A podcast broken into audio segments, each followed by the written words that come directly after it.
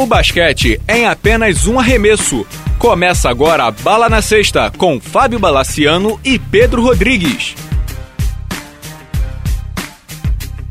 Amigos do Balão na Sexta, tudo bem? Começando mais um podcast. E o bom, Pedro Rodrigues, desse podcast é que ele significa que a gente está vivo depois do que a gente viu da final da NCAA nessa segunda-feira, né, Pedro? Saudações a todos e que jogo, hein, Bala? Um jogaço. É impossível não começar falando dessa final entre North Carolina e Vila Nova, um jogo em Houston, no ginásio que. no estádio do Houston Texans de futebol americano, com mais de 75 mil pessoas, com a presença do ex-aluno de North Carolina, Michael Jeffrey Jordan tudo lotado, tudo bonitinho, 75 mil pessoas, e um final daqueles que a gente diz assim: isso é basquete, né, Pedro Rodrigues? Para quem não viu, North Carolina empatou com um arremesso espírita do Marcus Page, que ele girou o corpo e conseguiu arremessar de três, e na bola final, o Chris Jenkins de Vila Nova matou no estouro do cronômetro, né? Uma final pra história desde já, né? Voltando ao, ao, ao, arremesso de Carolina, o menino lá que arremessou, é, o Page, ele deve ter ficado um segundo e meio no ar. Tem uma foto por trás dele arremessando, é impressionante o arremesso. E é a reação em volta do estádio, quando no lance seguinte o Perkins acerta o arremesso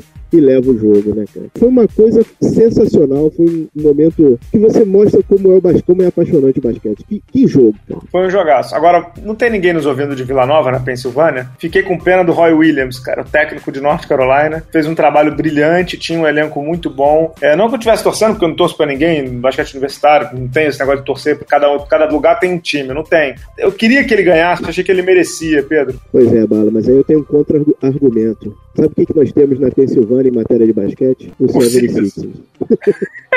tá, tá, tá, valendo o argumento, não preciso de mais nada em relação a isso. Pois é, né, cara? É, é, dá pra ver que é um, um, público apaixonado, né, cara? Deixa os caras ganharem alguma coisa. fizeram lá? Não, não vi. Nossa, tinham mais de 100 mil pessoas depois no, no, no, campus da faculdade, uma coisa realmente muito louca. Muito louca mesmo, muito bonito de ver. Agora, Pedro, deixa eu te falar uma coisinha. Da final de ontem, eu tô abrindo aqui o Draft Express do Jonathan Givone, que é um dos mais conhecidos e respeitáveis dessa questão de draft. No top 10 do draft, não tem nenhum jogador que esteve na final de ontem. É, o primeiro que tá cotado pelo Draft Express pro draft de 2006 é o Brandon Ingram, e depois o Ben Simmons e depois o Dragan Bender, que joga no Maccabi Tel Aviv de Israel. Ninguém da final de ontem vai pra NBA tão, tão bem cotado assim, Pedro? Pelo que eu vi ontem, cara, né, assim, pelo que eu vi no Final Four, você tem alguns jogadores que podem ser bons jogadores de NBA. Tá? Eu gostei muito da atuação do, do nigeriano Daniel Okefo, que na verdade não é sênior, ele já está no quarto ano. Parece, caminha para ser um bom ala maior pivô para um time que está precisando de um, de um jogador com esse, com esse perfil, tipo o, o Milwaukee. E, cara, o, vai ser difícil falar o nome do cara. Ryan Artidiakovo ele vai é ser. Esse quebra a gente, né? É, esse, esse daí, ele parece ser um bom reserva pro armador. Ele arremessa bem de fora, ele, ele tem um bom. Ele ataca bem a cesta e ele é um bom defensor. Como ele vai defender com os, os, os ligeirinhos que atualmente tem no, nos profissionais é um pouco diferente. E no, no, Carolina, cara, teve um bom jogo também, aquele Joe Barry, que é, é segundo, second é um bom arremessador, é um bom jogador, mas assim, todos que estavam ali são muito role players, né? São jogadores para compor elenco, não tem nenhum fora da curva ali, mano. É verdade, não me pareceu também. O, o Pedro, antes da gente, da gente ir pro momento emoção aqui, vale citar também que nessa terça-feira Yukon University of Connecticut ganhou de Syracuse na final do Final Four feminino e temos um recorde. Temos um recorde, Pedro Rodrigues. Você sabe qual é o recorde? Posso estragar ou não? não, não estraga não. A Brianna Stewart, ala de Yukon, tornou-se a primeira jogadora na história da, da NCAA a ganhar quatro títulos, quatro títulos universitários. Essa menina é um fenômeno. Mundial de 2014 estará na Olimpíada de 2016. Já falo dela no blog há uns bons três ou quatro anos, porque eu já acompanho essa menina nos campeonatos de base. E ela é um estouro, né, Pedro? Cara, o Yukon é o maior programa atualmente de basquete feminino no mundo, né, cara? Parado. Então, assim, não tem, não tem muito que. Os melhores sempre vão acabar caindo por lá, né? Cara? É, vamos passar para outro assunto, mas a gente explica um pouco do que foi a final da NCAA masculina com a narração do Rômulo Mendonça, nosso companheiro que já esteve aqui no podcast, inclusive, com a narração do arremesso final do Chris Jenkins. Vocês vão ver a emoção que o Rômulo, que é uma figuraça, deu nesse minuto final. Vamos lá. Arte Tiacono. Restam dois. Jenkins pro arremesso e vai! Mitológico, miraculoso, inacreditável! Vamos ver, vamos ver. Acompanhando para ter certeza que Vila Nova conquista o título nacional! De forma épica, inesquecível e histórica! Pedro, trazendo aqui pro mundo, digamos assim, dos imortais agora, a gente falou da NCAA, saiu a lista do Hall da Fama 2016, não é isso? Isso aí, cara. Saiu a lista do Hall da Fama, que é, que é Vamos, vamos aos agraciados esse ano? Tem aqui a lista. Daryl Garrettson, árbitro. Tom Izzo, técnico de Michigan. Alan Iverson, que não precisa de, de, de maiores adjetivos. John McClendon, técnico. Shaq, Shaquille O'Neal. Cheryl Supes, uma das melhores jogadoras de todos os tempos. Jogadoraça, é, jogadoraça. Jerry Heinsdorf, dono do Chicago Bulls e também do Chicago White Sox. E refez, alguns... refez as franquias de Chicago. Refez, É. as duas. as duas. Cumberland Posey, jogador dos anos 1900, do hall dos veteranos agora, o Zelmo Beatty, também dos anos 50 e 60. E Yao Ming, o chinês Yao Ming. Mas, Pedro, é, Alan Iverson, que a gente viu, Shaq, o Heinsdorf, são nomes incontestáveis. Eu vou pegar o nome contestável. Pedro Rodrigues, fala pra mim o que você disse antes do programa, eu agora tô te colocando numa saia justa. Yao Ming é Hall da Fama?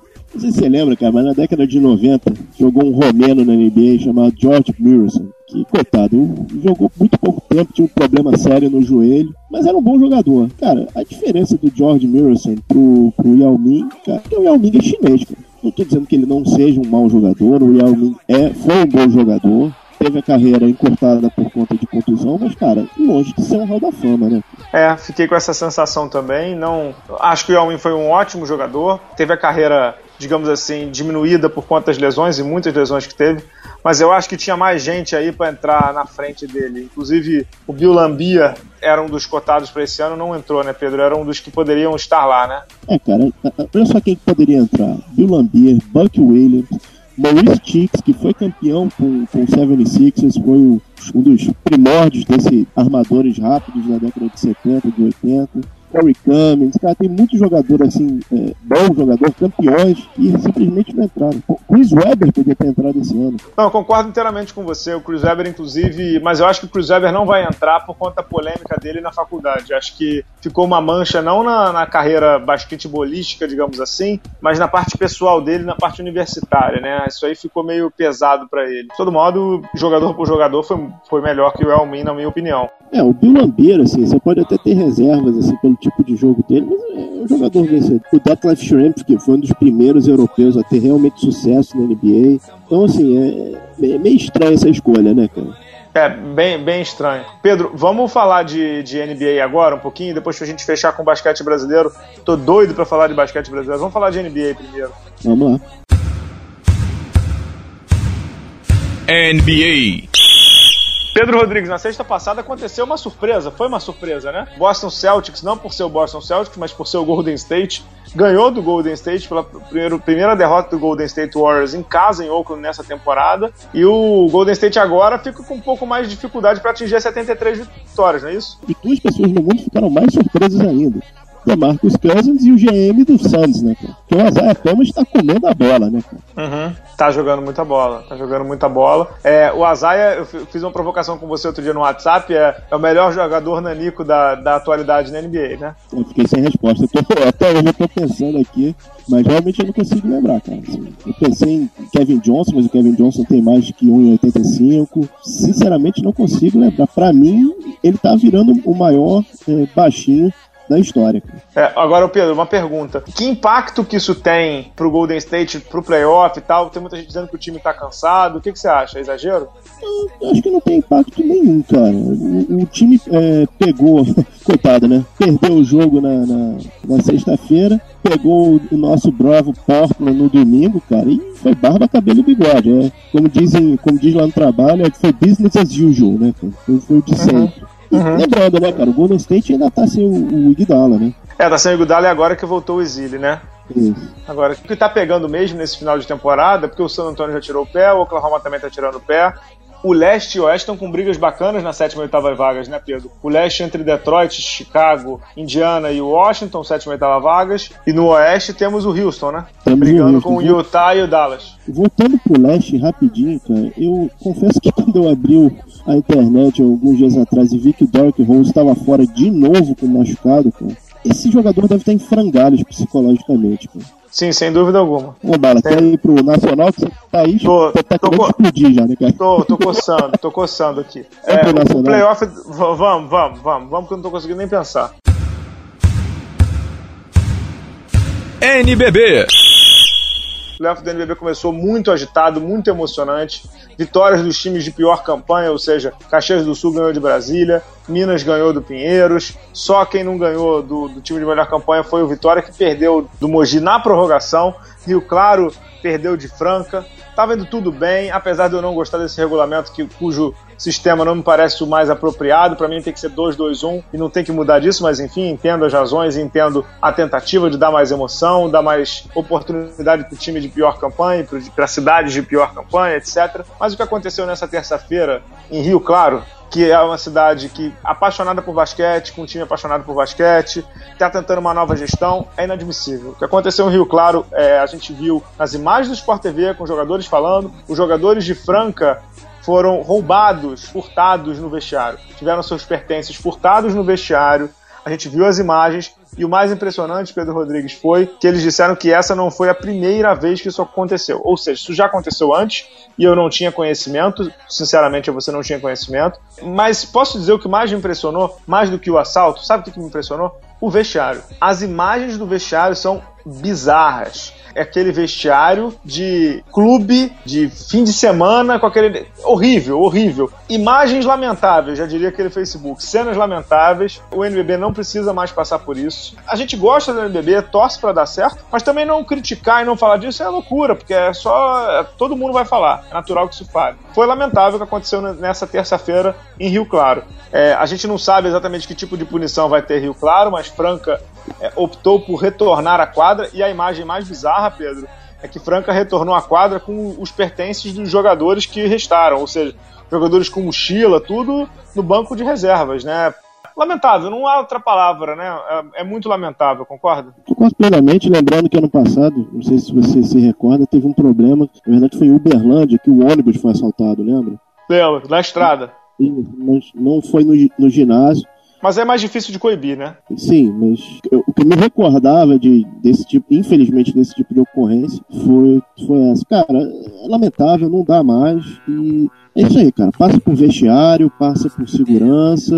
Isso é o mínimo para a coisa funcionar. É, a, acho que é o mínimo para a coisa funcionar. E, de novo, assim como aconteceu quando a gente falou da Liga Sorocabana, eu espero fortemente e sinceramente, rapidamente, que a Liga Nacional de Basquete, que é tão boa, tão ótima, tão incrível no sentido de credibilidade, que a, a Liga Nacional de Basquete, comandada lá pelo Cássio Roque, que hoje é o presidente, e pelo o Sérgio Domenici, que é o gerente executivo, que a gente entrevistou lá em Mogi, que eles ajam rápido, rápido, rápido e muito rápido. Não tem outra palavra. A gente está no meio de uma série de playoffs e a punição tem que ser nesse playoff ainda. Concorda comigo, né? Não tem a menor dúvida, Pedro. Eu não colocaria para esse playoff, não, cara. Eu colocaria para o playoff e para a próxima temporada. Não, melhor ainda. Tô dizendo o seguinte: tem que ser Assim, para é, começar é. Nesse, nessa temporada, né? Eu, eu acho complicado você punir esportivamente, porque os jogadores, eu, técnicos, jogadores e comissão técnica Rio Claro não tem nada a ver com isso.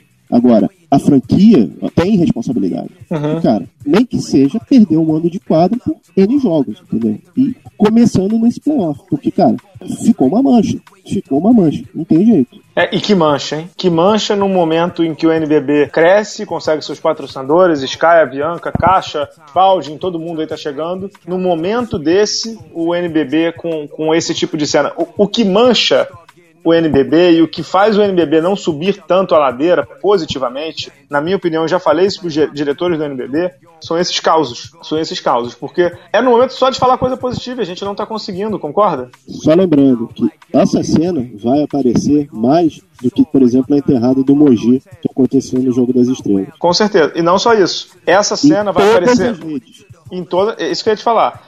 Essa cena vai aparecer em todas as redes. A, a cena do Mogi apareceu provavelmente na Globo e não sei o que mais. Isso vai para tudo que é lugar. Eu acabei de receber uma ligação do UOL perguntando se ia publicar alguma coisa no Balancês que eles queriam dar a capa do portal. Então, obviamente, é um tema de relevância. De relevância porque diferente. De relevância porque chama atenção claramente é uma coisa de gestão. É, acabei de receber uma mensagem aqui no Twitter de uma pessoa que, que merece todo o crédito, que é o Cadum, que inclusive comenta os jogos para a Liga Nacional. Ele perguntou: Bala, todos os vestiários são muito ruins, mas não precisa esperar dar uma merda, em português claro, dessa para os vestiários serem vistoriados, assim como os ginásios. Isso é uma coisa que, se tiver que fechar 30 ginásios, que feche 30 ginásios. É claro isso, né? Bala, tem que fechar, cara. Tem jeito. Se tiver que fechar ginásio, se tiver que, que, que mudar ginásio para ter mais segurança. Sim. Se tiver que contratar 30 seguranças por jogo para ficar na porta do vestiário, que contrate. Que contrate, é cara. Que contrate. Costuma terminar sempre com uma coisa mais leve e tal. Mas acho que essa semana não dá, né? Não vai, não vai rolar. Infelizmente não vai rolar é triste, cara. Eu acho sinceramente triste no momento em que a gente queria falar de tantas coisas positivas, né, pro basquete, queria falar de tantas coisas legais basquete, Hall da Fama, título de, de Vila Nova, título de Yukon, playoff da NBA chegando, playoff do NBB começando, bombando. A gente termina assim. Você percebeu, né? Eu, eu, eu tô sem palavras. Eu, eu sinceramente tô sem palavras e eu não sei nem o que eu vou falar, cara. Não sei nem o que falar. Sinceramente, não sei. É, na verdade, se a gente fosse a mesa dos juízes, a bola tá com, com a liga, cara. E eles têm que tomar a decisão. Não tem o que fazer. É, a bola tá com a liga. Vamos ver se a, a liga arremessa que nem o Chris Jenkins nessa segunda-feira. Rápido, rasteiro e certeiro, né, Pedro? É. E, assim, uma das coisas que nós iríamos comentar hoje, o fato do playoff, uma exposição que eu não me lembro do playoff do NBB ter. Rodada dupla numa segunda-feira, todos os jogos transmitidos, entendeu? Então, triste, cara. Triste. E aí depois, como é que você chega no. Como é que, como é que a gente que gosta de reclamar de tudo, porque a gente reclama de tudo, a gente é chato mesmo, como é que a gente pode reclamar depois de um canal ou de uma emissora que não exibe depois os jogos? Olha o produto que o basquete está passando. Três dias depois de a gente ter tido uma final maravilhosa de Superliga, um ginásio lotado em Brasília, entendeu? Então, eu termino o programa de hoje triste, cara. Termino o programa de hoje triste. Desculpa se você percebeu que eu dei uma baqueada, porque a gente tava vendo as cenas aqui durante a gravação, né? Triste, é muito triste, né? É, triste e. Vamos, cara, vamos em frente. A bola tá com a liga. A bola tá com a liga, vamos ver se eles agem rápido. Pedro Rodrigues, obrigado. A gente volta semana que vem. Marcha fúnebre, Amorim. Minha cara, estação indoor nesse final de programa aí, porque hoje foi triste, triste mesmo. Pedro Rodrigues, obrigado, viu? Até a próxima.